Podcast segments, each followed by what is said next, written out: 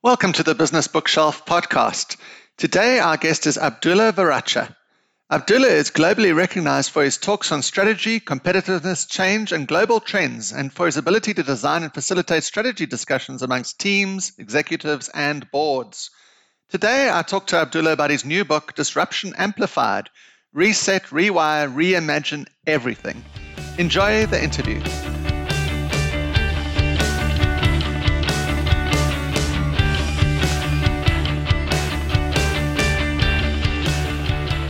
Welcome to the Business Bookshelf podcast. I'm your host, Lance Pepler. Like you, I'm a lifetime learner and find books one of the best ways to do this. The purpose of this podcast, then, is to interview authors of new business books, get insights into their thinking, lives, and businesses, all in a light, friendly manner. As I said in the introduction, today I'm speaking to Abdullah Verachia. Here's a little bit more about Abdullah. He currently serves as the Chief Executive Officer of the Strategists, and also is a faculty member and head of the India African Business Network at the Gordon Institute of Business Science. Abdullah is the author of Disruption Amplified Reset, Rewire, Reimagine Everything. Unlock key insights revealed in Disruption Amplified that will inspire your own rethinking during this remarkable and transformative time and step boldly into a new tomorrow. Disruption Amplified is published by Tracey McDonald Publishers. So, welcome to the podcast, Abdullah. Thank you, Lance. Thank you. It's a pleasure to be with you and to be with your listeners. Uh, Abdullah, where am I speaking to you from today? So I'm sitting in the rainy yet sunny part of Johannesburg in the southern part of South Africa. Uh, I've uh, I travel a huge amount, but this year I've been locked down. Uh, no, no, I haven't had an aeroplane in 10 months. I'm yearning for one, but that's where I am. I'm in Johannesburg. Uh, someone on LinkedIn that I saw yesterday posted a picture of the breakfast he receives in business class, and he said he was so misses that that that breakfast in the business class seat. but I can understand very, that. uh, so Abdullah, can before we get on to your great book, um, could you give us a bit of an overview of your career uh, leading up to the forming of the Strategist Company? Sure. So I think I've also had, uh, in, in, in light of the book, a very disruptive career. I started my career as a lawyer back in the day, uh, practiced law for a bit, and then realized it's not really something I want to do. Uh, I went down the path of becoming a lawyer after having watched, uh, you know, the typical series. Uh, the suits look cool, uh, the buildings look cool, the people look cool, the coffee looked very interesting. but then realized it's not really a career path I want to go down. I then went into a strategy firm, consulting firm with a with a partner who led it, uh, and uh, three of us started that. Uh, it grew quite extensively. We did quite a bit of work in emerging markets. Mm. And then at the same time, I taught at the business school GIBS, and so I've been teaching there since 2007. Um, I then uh, went into banking. I joined Rand Merchant Bank, uh, playing a role there, uh, but then came back into where I am today. I run a strategy consulting firm.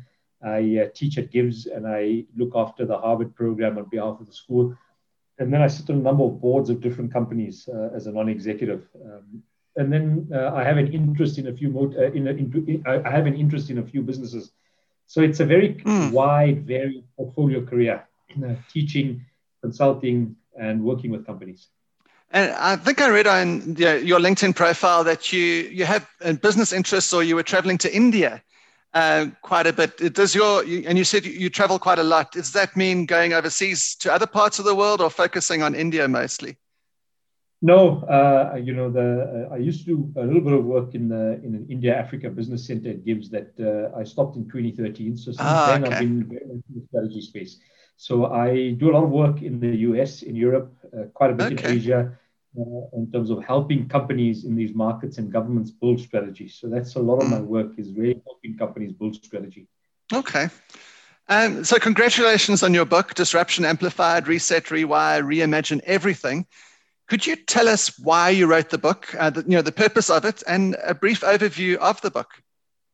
Sure. So I didn't go out, uh, I didn't set aside 2012, 20 to write a book. I think uh, a lot of my career is quite busy uh, mm. My diary is really precious at times. And so on the 27th of March, when in my country the president put us under lockdown, yeah. I realized that uh, there's so much of banana bread you can break, and there's so much of uh, board games you can play. And I recall in the first week of getting a call from one of the book publishers asking me, uh, Tracey McDonald publishers asking me whether I'd be interested in contributing to a book that she was putting together in a short space of time, together with 47 other contributors.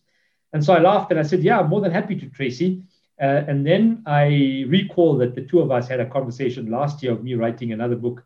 And so I then said to her, I'd love to still write that book. And I've just had nine out of 11 international trips canceled in the last two weeks, mm. which means nine weeks up in my diary. And so uh, I'm at home, I've got some time. Uh, and uh, uh, you know the Zoom has become the reality of where I am, and so that's what that's what precipitated this. And so then from April up until July, I spent quite a bit of time thinking and reflecting and writing.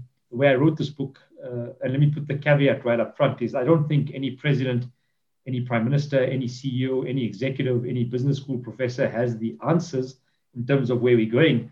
Mm. But I do think it's necessary for us to be able to take a view. And so I chatted to many leaders in different sectors about how they see the now, but also the next, how they see the future of their sectors. And so that's very much the way in which I wrote the book conversations with people, quite a bit of strategic foresight. And then I basically uh, look at the macro shifts politics, economics, technology, the environment, and social. And then I fuse those changes into 20 odd sectors where I look at the future of these sectors and mm. perhaps give some scenarios in terms of where these sectors might play out. Mm. Um, and your book is, is structured in such a way. I've I read it. The, I read the entire thing, and it's got you know your analysis of the situation that you can see, and then you've got side notes the whole time where you give your own personal opinion on the different matters. Is that right? Hundred percent, yeah. So hundred percent, it's very much you know personal view. I I wanted to make this book as uh, engaging and as easy to read, uh, as inclusive, so that you know even young people who want to read a little bit about the future of where they see things going, that it's available and accessible, and that's what I try to do throughout the book, mm. uh, so that it's not just to a specific audience, but quite inclusive in nature. Mm. So you start the book by talking about the macro shifts that you just spoke about now. And those are the future of globalization, the future of our social context, and the future of technology. Um, and so you, are traveling a bit, as you said, you, you US, Europe, etc. How did you see globalization looking before COVID, and how do you see it looking now? So I think, Lance, a very interesting thing that happened with COVID is in January and February, we saw this as a China crisis. And many mm. of us who were in different parts of the world thought, wow, it's really interesting how this is spreading in China.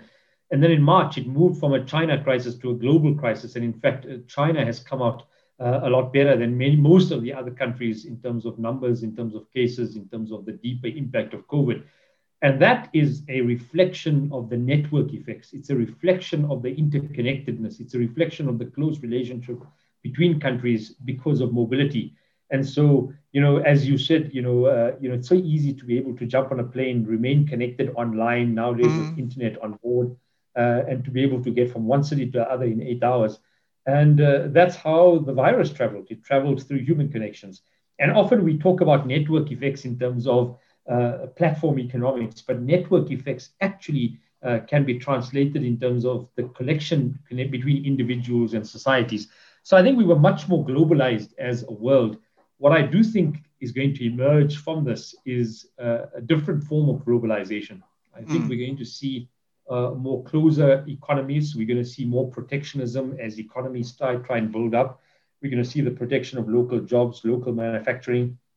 Number two, I think we're going to see uh, quite a bit of regional alliances taking place uh, as uh, companies have realized with COVID that there's deep fault lines in terms of supply chain. Mm. That many countries and many companies who are not closed off were unable to get a steady supply of their raw materials because companies they were procuring from uh, were closed off. And so we've seen a big trend where companies are now diversifying the supply chain and also where they're now starting to look at local supply chains. And it might come at an additional cost, but they've reconciled that it gives them more stability. And then, thirdly, I think what COVID has resulted in is massive political changes. Uh, you're starting to see the fight for the accessibility of the vaccine. It was discussed at the G20 last week. Uh, you've seen most countries already having massive orders being placed. Uh, and that's going to start to result in different relationships between countries. I think it's going to be interesting in terms of who has access and where that access gets given and what does it mean in terms of countries who have resources and those who don't? Mm. It'll be interesting to see how the American shapes up after the elections, because obviously the current administration has been very America first, and then you're bringing the jobs back to America, which is uh, which is what you were speaking about, and I can imagine that that would have accelerated. And now with the new administration possibly being more open, do, do you think that's going to change things, or do you think countries like America and Europe will still be very like they will focus on themselves and their own supply chain management? I, so, so I think so much was resting on that election and hmm. dependent mm. on whether uh, Trump uh, wanted or Biden wanted, uh, it would re- really determine the type of political relationships, the diplomatic relationships that come through. I mean, the Democrats have a certain posture uh, and the Republicans have a different posture. I think what is interesting is that COVID was a big factor, in my view, in terms of the outcomes of that election. Yeah. It would have been interesting in the absence of COVID, where that election might have went. And I, I beg to think that it might have went another way. And so I do think that, uh, you know, it's been interesting in terms of Trump's pronouncements in the last six to eight months uh, I think we'll see uh, a more multilateral way of engaging by the US. Uh, the reality is that all countries have to rebuild post mm. So even economies like Mauritius, which have only had under 400 cases of COVID since day one, of which the last I checked, there are only 11 active cases at the moment. Wow. So they haven't had COVID, to be honest with you. But the economy has been decimated because of the large reliance of GDP uh, in tourism. On tourism, yeah right? And tourism is not just hotels, it's the associated sectors from retail to hospitality to food to catering to tourism services. And all of those have been deeply affected. So this has been a global crisis, even for countries who've not been affected by COVID from a healthcare perspective. Mm-mm. And so, like you said, the, the middle part of your book is you look at industries and society and how they are affected by COVID. And you've got something interesting called a COVID barometer, That's at the, the beginning of every chapter. Um, which areas of society you think have been most affected of the ones that you put in the book? I think the first lance is definitely the healthcare sector. I think uh, we always had a view in terms of what I would call reactive healthcare. When I get mm. symptoms that are serious enough for me to justify going into a healthcare practitioner, then I do that. We're now seeing a bigger focus in terms of preventative healthcare, really starting to say what information, what insight do I have, can I get to be able to better position in the possibility of something happening to me? Or can I get to a stage where I'm a lot more armed and empowered in terms of my state of healthcare and take proactive steps? What that has meant is it's now translated to companies and countries that there's a direct relationship between those companies who've been proactive in terms of healthcare for their staff and the impact in terms of productivity, in terms of people coming onto work, in terms of uh, economic factors. And so we're mm. seeing a big push towards analytics becoming an enabler. So companies who are able to geolocate individuals in a certain square kilometer and look at the healthcare conditions, we see a big push there. So I think that's the first. I think the second is it's also opened up the fault lines in terms of uh, the massive disconnect between public and private healthcare. So in my country, South Africa, 87% of South Africans are dependent on public healthcare. Mm. Uh, and COVID has opened up the way in which we've got to collaborate more I think what you'll start to see, and many governments are moving down this direction, is a push towards more universal healthcare, which is really interesting but hard to implement, as we've seen in certain countries who've tried to go down that path. So definitely healthcare. Mm. I think the second one is retail. I think retail is going to go through massive changes because we've seen increased rates of adoption in terms of people using physical and digital channels to be able to buy. So many people yeah. have now adopted to buying digitally it's not the end of physical retail, but we'll definitely see a decline in terms of footfall into retail environments in the traditional sense. So many retailers have now created a more frictionless digital platform because they've had to continue their business and they've had to do that. Before they were flirting, to be mm. honest with you, with digital. And now they've had to make it front and center. So retail, without a doubt, difference. I think those companies who are going to be successful in physical retail are those who can bring the stickiness or the attractiveness of coming into store. Why do I want to come into store? Is I'll come into store if it's attractive to me, if it's magical, if it's of value. Uh, and so that's what we're going to see coming through. I think the third sector that's going to be difficult and it's going to go through a tough period is property. I think we're going to mm. see we see a number of trends. We see many yeah. people leaving centers and moving 45 minutes away from Manhattan because it's expensive to live in the central part we're seeing an oversupply of commercial office space uh, because companies are saying, I don't need so much office space, and many companies are scaling down. So property will be deeply affected. So those are three perhaps that I'll spotlight that I think are going to have a deep effect. It's interesting because I, I was reading all of your different, you know, industries and society areas, and I selected two other ones actually, apart from the three yeah. that you've just mentioned, which are incredibly relevant. But the one, uh, and I would certainly not want to be in property right now. So it's a, actually a blessing that I'm not rich. Um, but education, I, I, I saw like tertiary education, and you you know you're very involved in tertiary education. I saw it changing before COVID even because you know the relevance of a degree, the relevance of an MBA, and more sort of lifetime learning. Uh, and, you know, as you learn and you you you relearn the whole time during your life. How do you see tertiary education going forward, and, and how are you engaging with it at the moment? So I think there's always been this dogma, often misplaced, that you study until the age of 24 and then you work for the rest of your life, and you've yeah. arrived after you get a piece of paper. The reality, as you rightly say, is that uh, we have to learn all the time, and part of living in this what we've now used to call now the VUCA world, a world of volatility, uncertainty, complexity, and ambiguity, is that the external environment is moving at a pace, at a speed that's faster than our internal ability to respond, which means the only way to respond is to constantly learn, to learn about mm. the world around us, to learn about our sector, to learn outside of our sector, to learn outside of a discipline. And so part of what we see as the future of uh, tertiary education, uh, adult education, even, even primary and secondary education, is for us to teach you skills uh, that you can't digitize or automate, for us to give you a toolbox rather than to go through what used to be, I think, a very flawed model of education, this rote learning fashion. A preacher mm. standing in front giving you information. And if you can spit that back to him or her every June and November, you do well. That's not the way it should be, right? I've got to be able to get you to problem solve. I'm going to get you to think analytically. I'm going to get you to be able to think about how do you ideate? How do you innovate? How do you take a set of facts and leverage the people who are in your classroom and that I'm a participant in this participant centered learning environment where we all participate. So, a lot of this is about what I call the Socratic method of learning that we learn mm. from each other. Uh, we learn by uh, framing challenges and looking at some of the what, what I call active learning. So, that's the second. The third is I think we're in a hybrid, is that COVID has taught us the ability to learn online, but there's still a magic of being together. There's a magic of being in a classroom. There's a magic of connecting at a human level. And so I think we're going to get to the hybrid uh, physical, some physical, some digital. And then the fourth is that companies and individuals have to learn the discipline and the muscle of we don't only learn from formal institutions, we learn from being able to practice that muscle of learning. That we must move sometimes from what the theorists call the performance zone into the learning zone. And that mm. means I learn when I go shopping, I learn when I go on a holiday, I learn uh, for people whose cultures are different to mine. I learn from eating different food or talking to kids. And I think it's more about a discipline than, than actually a piece of paper only. Absolutely. Uh, so it needs to be very, very practical, at least for me anyway. And I'm, I'm waiting for universities and business schools to come up with a subscription model because that seems like it would work for me. you know, if I can pay an annual or a monthly fee and then get up, you know, educated in the, the latest developments on almost continual basis. I wonder if it'll move in that direction at some point. Um, I mean, so. Abdu-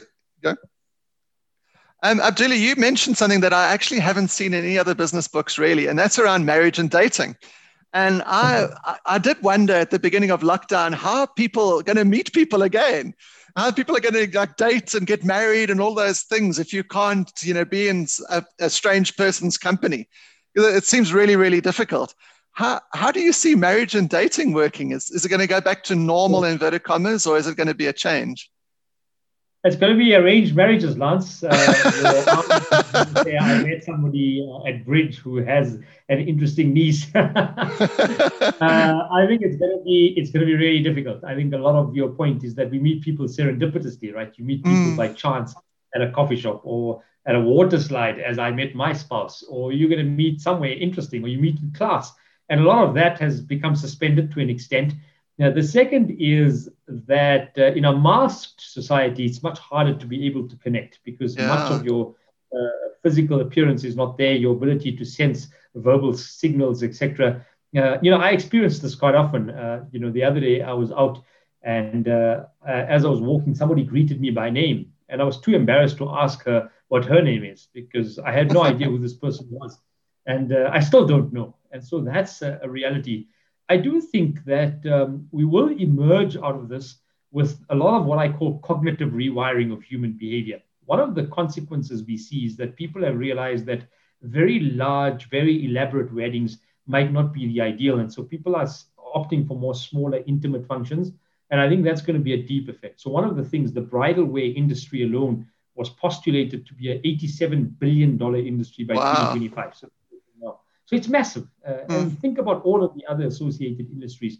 I think they have to start to think about how they will emerge in a differentiated format, more small, more bespoke, more different. And then the second is we've seen the massive acceleration of companies like Tinder uh, that uh, provide digital formats for, be, mm. for people to be able to date and meet each other. And we've seen a massive growth upspurt in terms of Tinder in the last six months. Mm. Uh, a couple that we know, their daughter got married in the UK and they couldn't actually attend the wedding.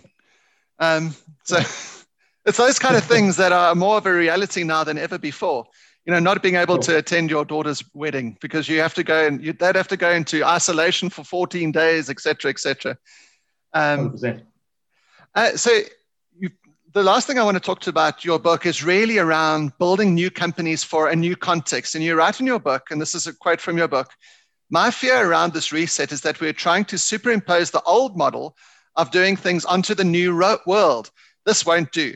Instead, we need to reimagine the new world and how it looks and feels. We need to become comfortable with the shifts to appreciate how a hybrid reality might look and feel and what it means for us individually, as well as for businesses, societies, and countries. Now, obviously, that's a huge, big topic in itself. But can you give us some thinking around that? How, if you were like, you know, what input do you give on a fairly regular basis to CEOs in how to redefine and reimagine their, their companies? So, so I think I think uh, to you know this has been a massive experiment for mm. individuals and managers who never in their lives thought they'd be able to give people half a day to work over from home once a month. Uh, they've had to force themselves to get people to work for six months. It means we've had to set up the workplace to be able to allow for a better way to manage people and not the old way of managing time because managing time was never logical in, in a sense. You need to manage outputs of people. Mm. Um, and so one of the dogmas that's there is, and it never made sense to me. And people are coming to me now and saying, when do we get back to the new normal? Well, where we came from was never normal to start with. It's never yeah. normal for billions of people to get onto the road at the same time every morning and to sit in traffic for 90 minutes or two hours and gridlock each other and get overly frustrated Absolutely. and frenetic and get to work unproductive, not wanting to be there, and then repeat the cycle back home. So we spend, you know, three hours in commute every day, and now we realize I can actually be so much more productive. Mm. I can mm. have a happier employee base. And so one of the things practically is don't go back to a traditional time system. Go to a hybrid. Uh, create a workplace where you've got some fluidity in terms of flexible working hours. Um, the second one is uh, start to appreciate that you can't lead a company only for the now, for six months or 12 months. You've got to lead a company where we've got to think about adaptive leadership in uncertain contexts. Because today mm. it's COVID, tomorrow it's something else.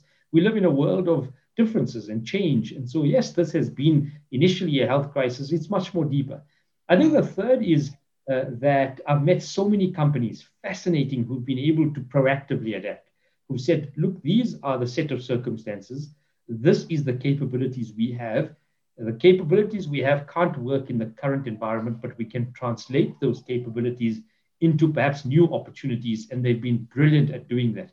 And there's so many examples of companies who've, I think, been very successful in terms of proactively adapting what the theorists are now calling pivoting and pirouetting.